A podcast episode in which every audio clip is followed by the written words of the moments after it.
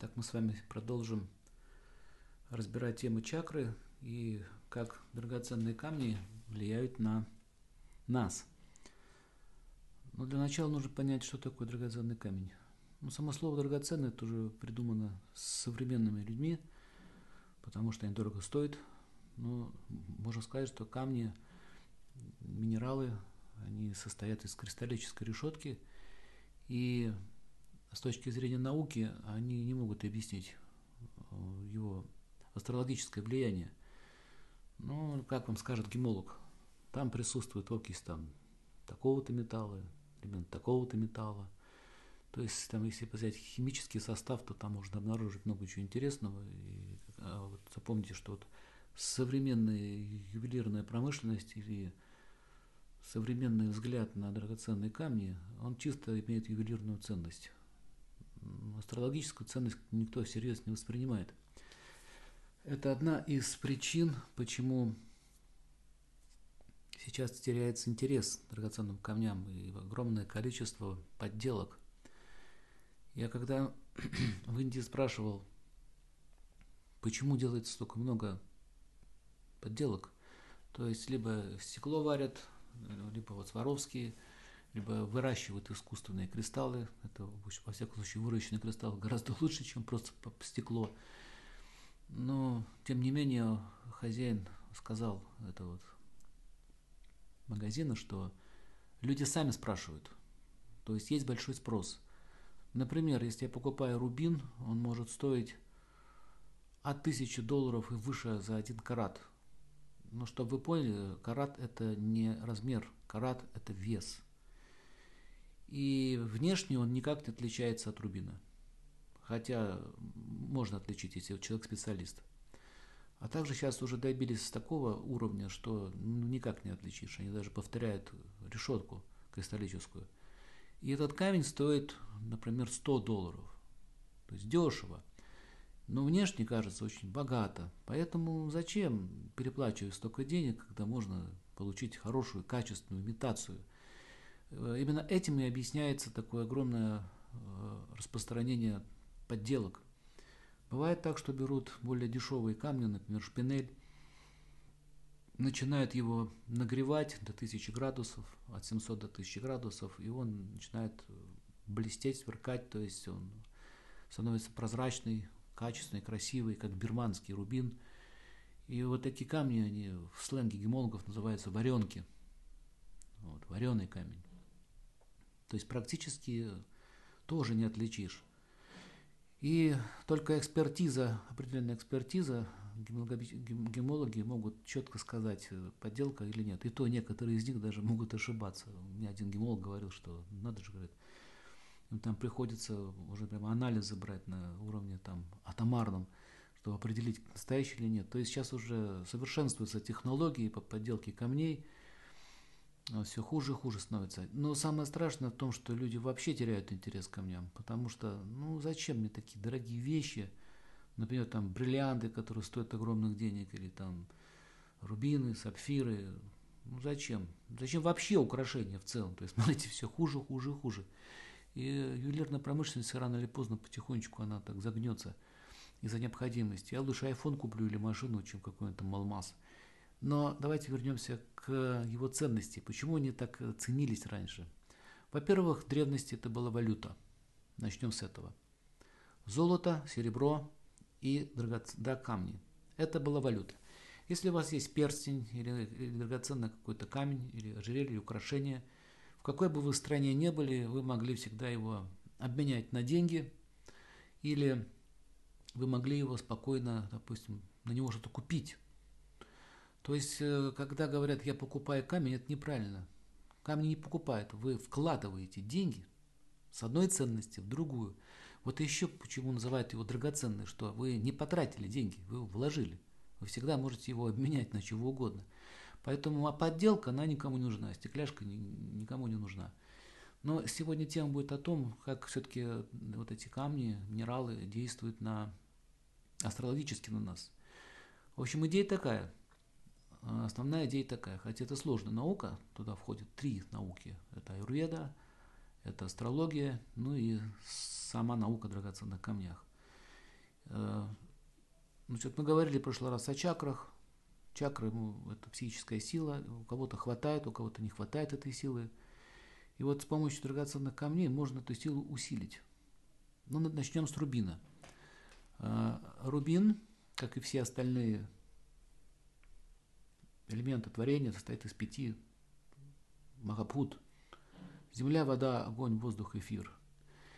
Соответствующий в нем тоже присутствует это. Поэтому один мутный, другой светлый, один прозрачный, другой полупрозрачный. То есть в них присутствуют стихии. Да? Но в рубине все-таки доминирует огонь. И, например, у человека слабое солнце в гороскопе. Что значит слабое солнце? Солнце на небе как стоит, так и стоит. Имеется в виду психическая сила солнца. Этой э, силы не хватает для того, чтобы решить тот или иной вопрос. И подбирается тут рубин. Рубин действует таким образом. Вот эта кристаллическая решетка и то, что он произошел как раз-таки под влиянием солнца, а не в лаборатории. Он, он э, сформировался именно под вол... он ловит волну вот этой солнечной энергии и трансформирует как некая трансформаторная будка. Например, если вам сейчас подать на лампочку 1000 вольт, а нужно 220, то лампа взорвется. Понимаете? То есть нужно что? Нужно электрический ток преобразовать. Подать столько, сколько нужно, 220 вольт, чтобы лампочка светилась. Дадите меньше, она будет тусклая. Дадите совсем мало, она будет очень плохо светить. Ну вот то же самое происходит в гороскопе человека. То есть подается энергии достаточно мало. Почему? Потому что это связано с кармой человека, с его действиями в прошлом. Ну так или иначе лампочка плохо работает. Недостаточно сил. Человек не может закончить дело до конца. У него не хватает силы, решительности и прочее, прочее, прочее. Вот таким образом нужно подобрать рубин, который будет работать как трансформаторная будка и подавать именно тот заряд энергии, который нужен для этого человека – если мы дадим чуть больше, то начнет гореть, как лампочка, да, она может взорваться. То есть реально может там у человека давление подняться, глаза болеть. Есть признаки определенные, перегрузки и недогрузки. Например, при перегрузке солнечной энергии, даже без камня, у вас начинает болеть затылок, задняя часть спины, тяжесть в ногах, тяжесть в руках, легкая тошнота, тяжесть в голове, э, жар такой неприятный. Вот такое может произойти при камне. Это означает, что он перегружает. Если не догружает, идет все наоборот. То есть вы поставили рубин, и у вас, допустим, он неправильно подобран, допустим, человека доша, преобладающий вата, это эфир, воздух, а вы поставили ему камень, где преобладает элемент эфир, не эфир, а земля и огонь, то есть такой камень совершенно неправильно подобран. И что произойдет? Он начнет греть точнее не греть, он начнет тушить огонь, даже тот, который был. И если, допустим, рубин связан с элементом земли и огня, то он будет греть низ, низ э, тела, потому что земля движется вниз, огонь движется посередине. То есть он огонь будет направлять в ноги, в мочевой пузырь, в половые органы, в толстый кишечник. Соответствующие вот эти все части тела начнут что, перегружаться вот этими энергиями. Ну вот, начинается, что проблемы. Если, допустим, опять мы человек с вата, конституции, видите, смотрите, аюрвед идет. Нужно еще понимать, какая конституция перед тобой, что человек, еще он состоит. Если, допустим, мы взяли, допустим, человеку с конституцией вата доши рубин с преобладающим элементом эфира и огня, то э, у него начинается что? Греться воздух. Когда он начинает воздух греться, то есть получается суховей, а у него и так сухость в теле. У него и так сухость в теле, понимаете? Человек с вата конституции преобладает сухость. Трескаются губы, трескается кожа, волосы выпадают, э, локти, эти ногти ломаются, зубы крошатся, хруст в, костях. Э, ну, в общем, вот эти все признаки запора чаще всего у них бывает. Таким образом, э, вы что сделали? Вы еще больше добавили ваты. И у него вот эти все Э, явления начинают проявляться еще больше. То есть навредили. Поэтому какой же камень надо поставить человек с ватой Конституции? Это первая задача. Первая задача. Определение Конституции человека. Поэтому нужно знать аюрведу. Я заканчивал институт по аюрведе, учился 6 лет в Мумбаи. Я думал, что так легко, оказалось нелегко. Довольно-таки это серьезная наука, академическая дисциплина, требующая много времени и понимания всех этих вещей. Так вот, э, какой же камень нужно поставить человеку с ватой дошей? Рубин, например. Мы хотим усилить психическую силу Солнца, но по не подходит. Доша это что? Это земля, вода, огонь, эфир в разных комбинациях, вот эти пять элементов, они называются дошами. Но в данном случае человек, у него преобладает вата, это воздух и эфир. А мы поставили огонь и воздух. То есть горячий огонь будет э, сушить его еще больше. А признаки ваты – это сухость. Поэтому что? Камень не подходит, навредили. Вот смотрите, рубин, надо усилить энергию Солнца. И мы не можем это сделать, потому что не знаем, как устроено, как, ну, мы не знаем аюрведу. Значит, э, что нужно сделать? Нужно усилить энергию Солнца и при этом не навредить. Значит, камень должен состоять из элементов воды и земли. О, поняли?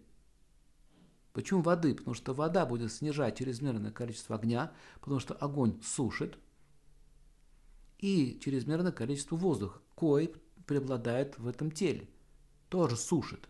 То есть что огонь, что воздух, оба дают сушащий эффект. Поэтому камень рубин должен иметь при себе элемент воды и огня. И причем огонь не должен превышать количество воды, иначе будет опять сухость. Вот это первая задача при подборе камней. Это определить. Это очень сложно, видите? Второе. Теперь мы должны найти, теперь мы должны найти э, э, психическую силу. Психическая сила тоже измеряется в определенных шахте. Соответственно, она может перегружать. Например, если психическая сила камня. Как это определить? Это определяется по состоянию человека.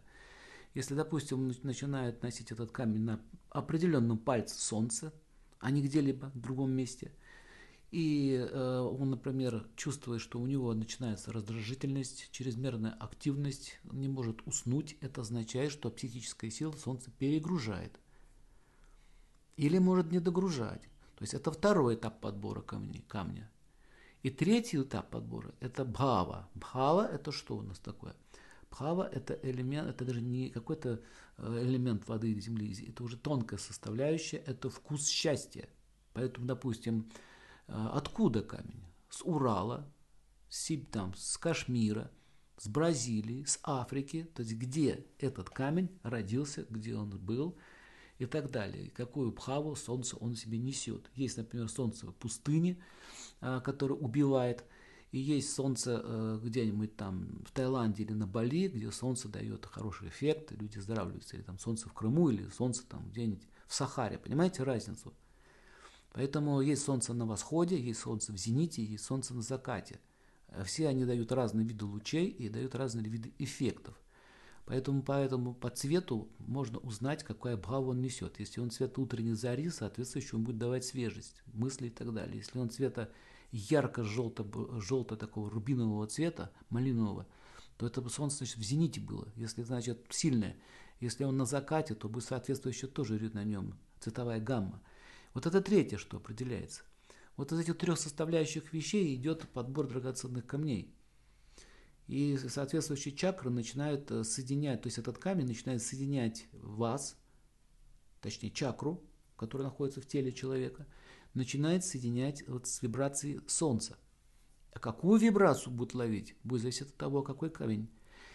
Ну, чтобы было понятно еще, это, допустим, вы э, включаете радиоприемник и начинаете искать э, волну Европа Плюс, например. Вы настраиваете волну. Если вы ее не поймаете, вы будете слушать чего угодно, только не этот канал. Также происходит и с камнем. Он, начинает, он ловит только ту волну, которой был он создан. Если рубин был создан Солнцем, значит он будет ловить только солнечную энергию. Если, допустим, Сатурн создал синий сапфир, то он будет настраиваться именно на, на волну синего сапфира. Вот в принципе, э, так вот каждый камень индивидуально подбирается. Есть еще, э, например, амулеты или комбинация камней. Еще есть движение воздушных потоков в теле, которые движутся крест-накрест. Еще нужно, знать, куда поставить направо, налево или на чакру, на какой палец. Иногда, допустим, когда вы э, используете астрологию, как без нее тоже невозможно, то нужно понять, допустим, если Солнце а, находится в 5 градусах от Меркурия, то это называется сожжение планет. Но мы, допустим, если подбираем изумруд или рубин, что нам нужно взять? Нужно понять, как стоит э, планеты – Если мы усилим Солнце, то э, э, Меркурий и так уже у него в сгорании находится, то можем еще сильнее этот эффект астрологический усилить. То что происходит? При сгорании Меркурия, то есть Меркурий это коммуникации, Меркурий это связи, отношения. То есть у человека и так отношения очень хорошие, что там проблема, там проблема. Вы неправильно сделали камень, слишком сильный, и этот Меркурий начнет еще сильнее сгорать. То есть у него скандалов и конфликтов будет еще больше. То есть смотрите, камни еще действуют на гороскоп. То есть мы можем либо навредить судьбе уже, либо улучшить. Таким образом, э, хочу вам сказать, что серьезная наука, которая требует образования, практики и большого опыта. Очень часто я лично использую камни, когда я, допустим, вижу у человека линии, допустим, Меркурий с Солнцем соединяются, они равнозначны. Непонятно так вот внешне на глаз, какая из них все-таки доминирует. Непонятно. Но когда ставишь камень, например, изумруд, ему стало легче. А ставишь, например, рубин, ему стало хуже. Значит, понятно, что, что Солнце давит на Меркурий. То есть сам камень показывает, так это или не так. А в карте вы это не увидите. Даже на руке вы это можете не увидеть. Но камень очень четко показывает, то есть подтверждает истину. Поэтому с помощью драгоценных камней можно еще корректировать и астрологические карты, и астрологические данные. Таким образом, это уникальная наука.